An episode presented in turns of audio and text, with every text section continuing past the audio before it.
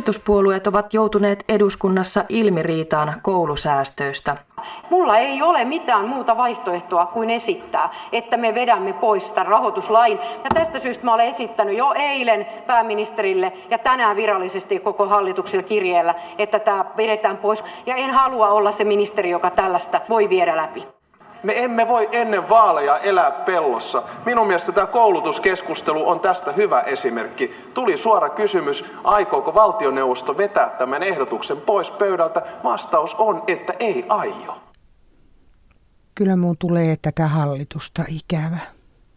Keskustan ryhmäjohtaja Kimmo Tiilikainen tarttui hallituspuolueiden kiistelyyn. Opetusministeri sanoi, että 190 miljoonan säästöt vedetään pois. Pääministeri sanoi, että eipäs vedetä. Kyllä tämä kuvaa tätä vaalikautta täydellisesti. Kumpi teistä puhuu nyt hallituksen suulla ja kumpi puhuu omiaan? Ja tätä eduskuntaakin tulee ihan kauhea ikävä. Me emme ole hallituksen piirissä vielä keskustelleet siitä, mitä me tälle koulutuskokonaisuudelle teemme ja tulemme jatkamaan näitä keskusteluja, mutta minun tehtäväni pääministerinä on puolustaa sitä kokonaisuutta ja nyt me katsomme, miten, tämän koko, miten me etenemme tämän kokonaisuuden kanssa. Ja tätä pääministeriä, tätä mun vasta ikävä tuleekin.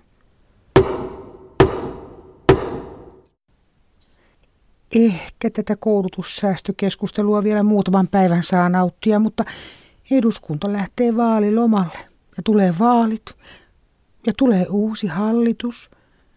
Ja sittenkö Stubb tuolta huutelee ihan tiilikaisena? Ei, kyllä tässä ikävä tulee ja kauhea kaiho.